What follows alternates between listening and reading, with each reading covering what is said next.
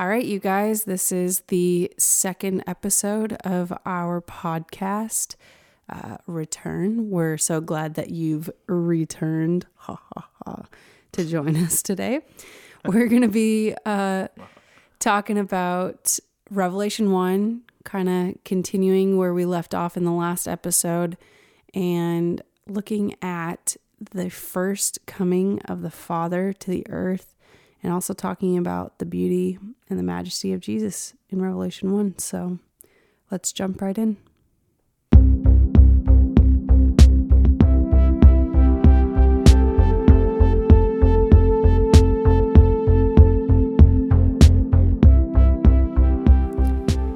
All right, so we left off last week uh, in Revelation, looking at Revelation 1, verses 1 to 3.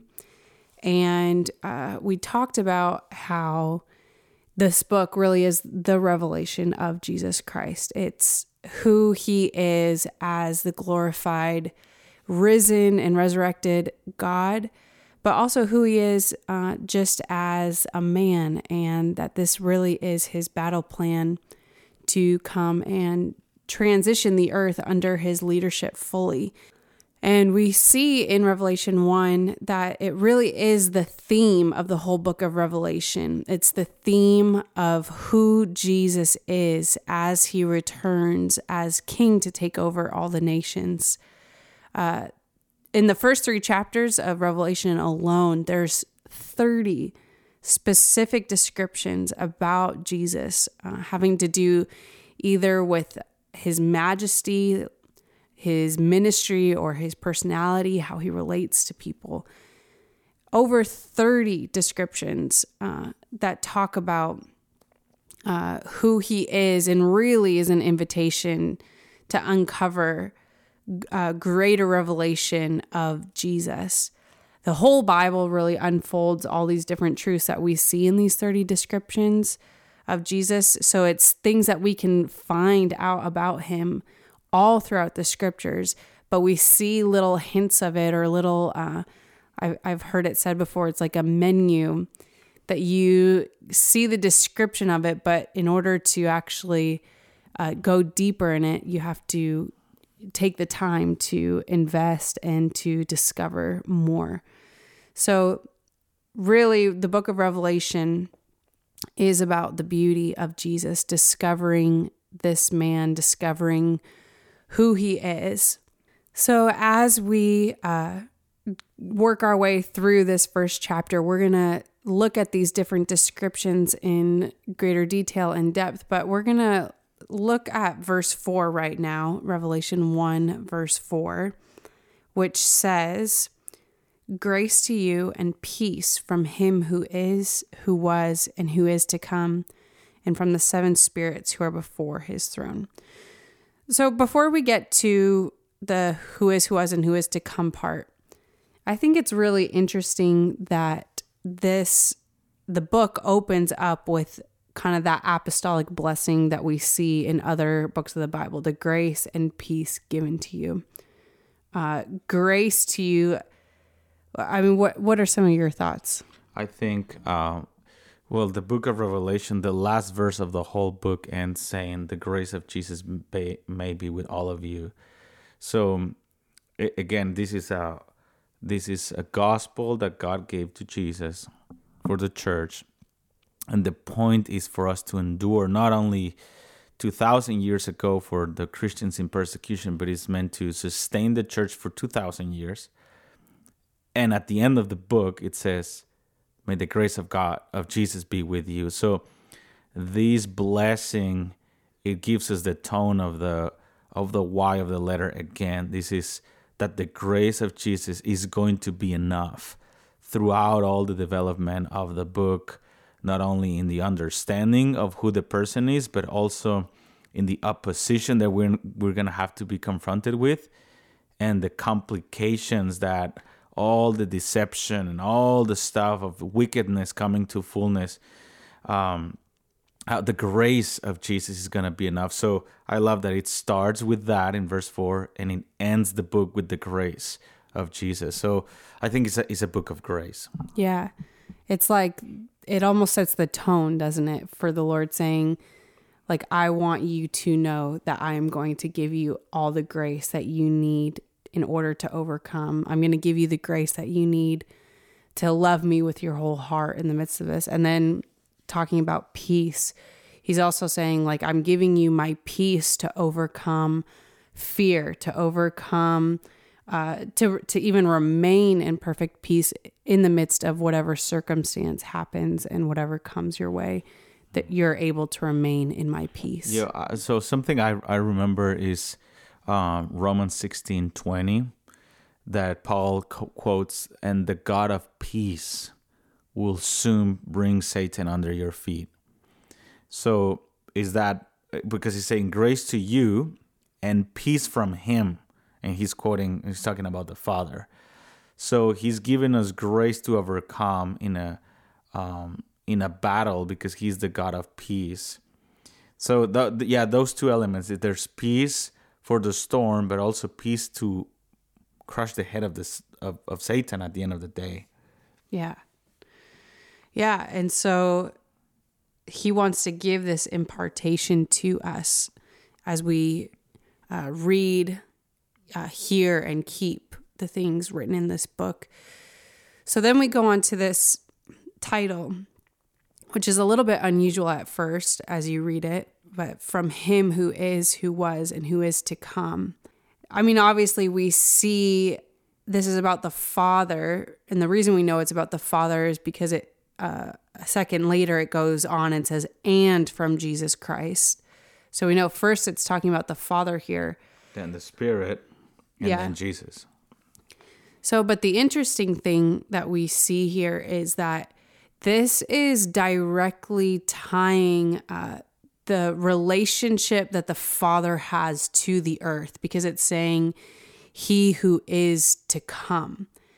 Uh, God the Father is coming to live and dwell on the earth. And that might be a new thought for you. It's actually, this is a massive point, something that uh, we see gets developed all throughout the book of Revelation because the way that the book of Revelation ends in uh, chapter 21, verse 3, is we see the tabernacle of God coming to be with men, and it says, He will dwell with them. They shall be His people. God Himself will be with them and be their God. And this is a massive point because I think in in Christianity, and rightly so, we put a lot of emphasis on Jesus's first coming, uh, the cross, what that does to reconcile us to God. But I think it's really important for us to understand it's not enough for us to just be reconciled with a father, but then never actually dwell in communion with him. The biggest point of uh, even the cross, uh, of our redemption, of our sins being washed away, is the fact that it's going to bring us, we will one day dwell with the Father and be able to see God face to face, which is something that no man has done up to this point. Yeah, in, in the flesh, yeah, it's impossible because, um, and I I wanna I wanna just reemphasize that just the way that um, John is receiving this revelation is kind of going backwards, right? It's going from the future to the past, to the ultimate to the most recent. He starts with the Father, then the Holy Spirit, and then Jesus. Why is that? It's interesting. So we're gonna keep developing the one who was and is and is to come, which it appears five times. This title of the one who is to come appears five times in the Book of Revelation, and five out of five is talking about the Father who is to come. He is the one who is to come. But then you go to the other one is the seven spirits. It doesn't say the Holy Spirit, it says the seven spirits.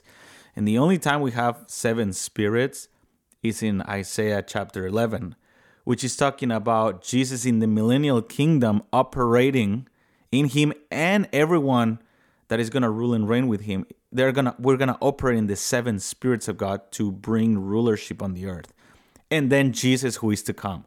So it goes back goes from the first coming of the Father, goes back a little bit, then the millennial kingdom, and then it goes back to the second coming of Jesus. So it's doing like a in in, in reverse. A zoom in, zoom yeah, out. zoom in, zoom out, and it's really interesting. And it's actually these three things are really deep, just for a um, just for a few minutes to explain. But it, it's, I mean, you go and investigate that. It's it's awesome. Yeah, and we'll probably try to even develop that more in a future podcast because we do see actually other references to the seven spirits later on in the book of Revelation and also in Zechariah 3 and 4, which is crucial. They're crucial chapters to um, the day and age that we're living in right now. And yeah, we won't jump into that. But okay, going back to the relationship the Father has with the earth. You were saying that no one has ever seen the Father face to face. Yes. Okay, this relationship that God the Father has to the earth kind of begs a question of what was in God's heart when he created the earth in the first place.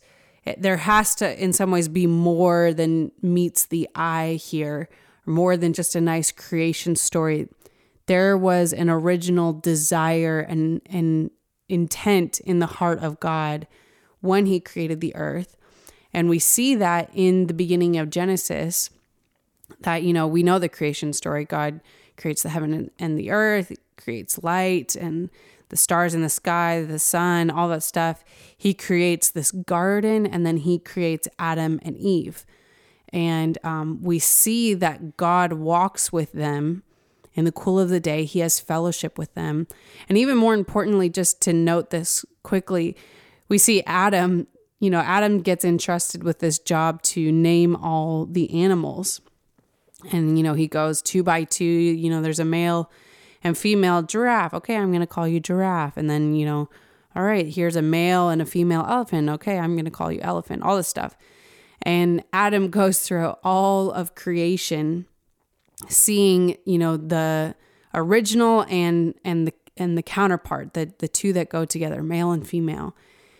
But nowhere can Adam find anyone else that that looks like him because when it came time for God to make man, he said, Let us make man in our image.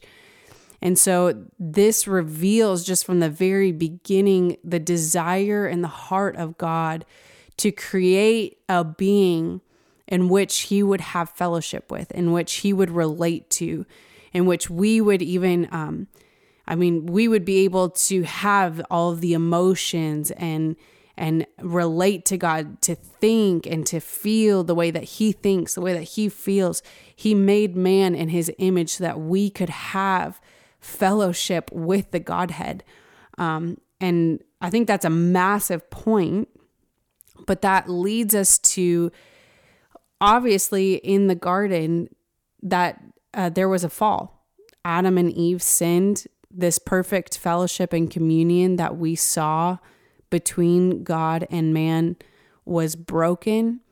And uh, all of a sudden, yeah, they God wasn't able to relate to Adam and Eve in the same way. And so we see this storyline unfold from the book of Genesis all the way to the end of Revelation, where that fellowship is broken. And then the end of Revelation, we see God the Father coming down to dwell on the earth with man. But I think it's really important to talk about uh, three transitional generations that we see in the Bible uh, because this helps give a lot of understanding about, uh, well, even just in understanding the Bible and reading it, it helps us understand more what God was doing uh, throughout all of human history to bring himself closer to the earth and to man. You want to talk about those three generational generations? Yeah. In in in a few words is every single time that we have one of these generations, which is not in the Bible, is just a title that many theologians have put on on transitional, which in other words is very important generation in which God comes closer to uh, finishing his plan, his desire after the fall, and he never goes back. The first one is Abraham, uh, sorry, Moses. Before the generation of Moses, God will only speak to one person in a vision, or like Enoch, Noah. They will hear God's voice, or Abraham, and move by faith, not by sight, and stuff like that, right? Very random, sporadic friendships that God had with man.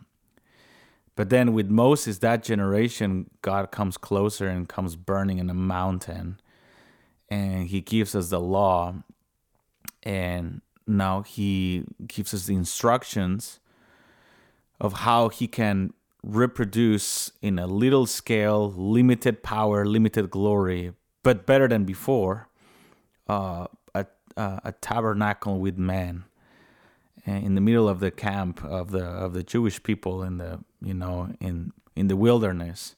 And he's limited. Only one person a year. They see the glory. The people die if they're not ready. He's like, pretty intense. A lot of sacrifices, a lot of dead animals have to happen, a lot of um, shedding of blood.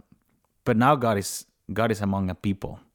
That is um, much better than before, and He never came, went back. So the second generation is the generation of Jesus and the apostles. Now He's not firing a mountain, and now He's firing over their heads in forms of firing tongues, and now it's fire within, right? It's so for the last 2000 years we've been having a church that is burning on the inside with the Holy Spirit without any restriction inside of us. We have all the fullness of God inside of us. And and according to now that grace to walk in holiness, we can see measures measurements or, or sorry, measures of the spirit coming out of us, power, miracles, signs and wonders and we've been experiencing the benefits for 2,000 years of that second generation. It's amazing. We haven't even seen the beginning of the beginning of how God can re- release a revival. But then there's another generation, the third generation, which is amazing that is the one that the Bible speaks more about, speaks more about. And is is is this last generation that Paul says in 1 Corinthians 15, verse 51 to 53, that that is a mystery. And because it's a generation that will never die, that actually will be transformed in a in a second. And it's basically is the generation that will see the return of the Lord, which is again not fire in a mountain, not only fire inside of us, is receiving a man that is on fire in the sky and opening up, you know, everything and bringing the fire of God the, on the earth. So those are the three generations that we have in a few minutes. Uh, and we believe that we're in that last transitional generation because it's so evident what's going on. It's never happened before. Yeah. And to go back to your point earlier, we see that when Jesus comes back to the earth, he sets up this kingdom, also known as the millennial kingdom, a thousand year reign. And that uh, that command or that um, yeah the the direction that God gave to Adam and Eve in the garden which was to have dominion to take dominion over all of the earth uh, we see that same uh, direction happening in the millennial kingdom where it's the the dominion mandate where Jesus' glory and kingdom fills the whole earth for a thousand years progressively. It doesn't happen in a second. He doesn't just come back and snap his fingers. There's a very natural process, there's a very human process that takes place over these thousand years because, again, Jesus, yes, he is God, but he's man. And, um, he takes the time to set up his kingdom, to restore the earth after you know, the outpouring of the judgments that we see later on in the book of Revelation. But all of this leads up to that insanely climactic, beautiful, climatic, climactic, I don't know, event. Something like that. At the end of the book of Revelation, which is the Father coming down with the New Jerusalem, with that bride that he's prepared for his son coming down to the earth to dwell here among us. And if we can get a hold of this, if we, yeah, just have that understanding in our minds as we read the scriptures, as we live our lives today, that really changes everything because the whole purpose of creation, the whole purpose of the earth is for us to live and have perfect fellowship with God, who's a holy God. He's the all consuming fire, like um, you were saying, Benji. And He's going to live among us. He's not going to change who He is in order to dwell with us. That's why Jesus came, died on the cross, and, and made us clean, made us pure from the inside out so that we can have perfect fellowship with Him. But we see the whole point of uh, the Bible, the whole point of human history, the whole point of the book of Revelation really is to bring the Father down to the earth so that he would dwell with us. And so, this title, right from the very beginning, Revelation 1 4, grace and peace from him who is, who was, and him who is to come. It's massive. Yeah, and uh, so a couple of things. Uh, it's sometimes we think, I think many times, but in Christianity, we are taught to think, oh, book of Revelation, we need to be worried about the Antichrist. Nothing at all. Now we're discovering that it's about Jesus, but it's beyond that too. I mean, Jesus is is incredible, but Jesus is thinking, Father. He's thinking, guys, I'm not even worried about the enemy. I'm just putting one chapter of tribulation. I don't even have enemies. He's not even a match. I'm gonna destroy him with just one breath of my mouth in a second. He's thinking millennial kingdom. He's thinking, how can I finish the task as the as the last Adam? How can you guys get to know Abba? Jesus has been waiting for 6,000 years for us to not miss out anymore. That's what he's thinking. So he's not thinking earthquakes and financial troubles and antichrist. Who is gonna be? Uh, he said, "You need all of this information. I'll give it to you." But I'm thinking Abba. I'm thinking you have perfect, perfect uh, relationship with with the Father. I am the way, the truth, and the life. I want this. I died because I want you to take you with me so you can see the Father. So right now he we are sitting in heavenly places with the Father because of Jesus, but now it's time for him. So he cre- uh, created a way for us to go to the Father. Now him and the church are going to create a way for him to come down.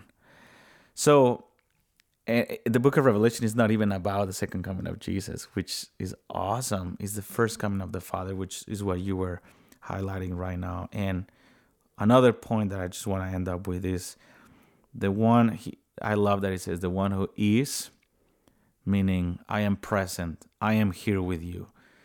Number two, the one who was. If you don't believe it, if you don't feel it, just look at the testimony of who I was for thousands of years. I've always come through. I always come through. I'm always follow through. Therefore, I am the one who is to come. You have the assurance that I'm going to come. So those even those little three titles that he has as the father are incredible to encourage us to wait for these truths and you know to happen. Yeah.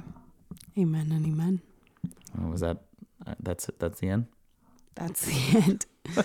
the end of the world as we know it.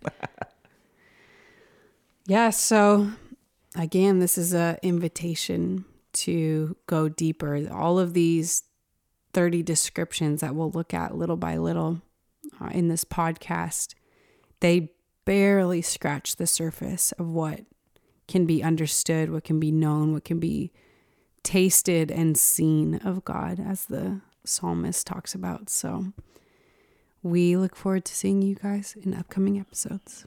See you. Talk to you later. Return.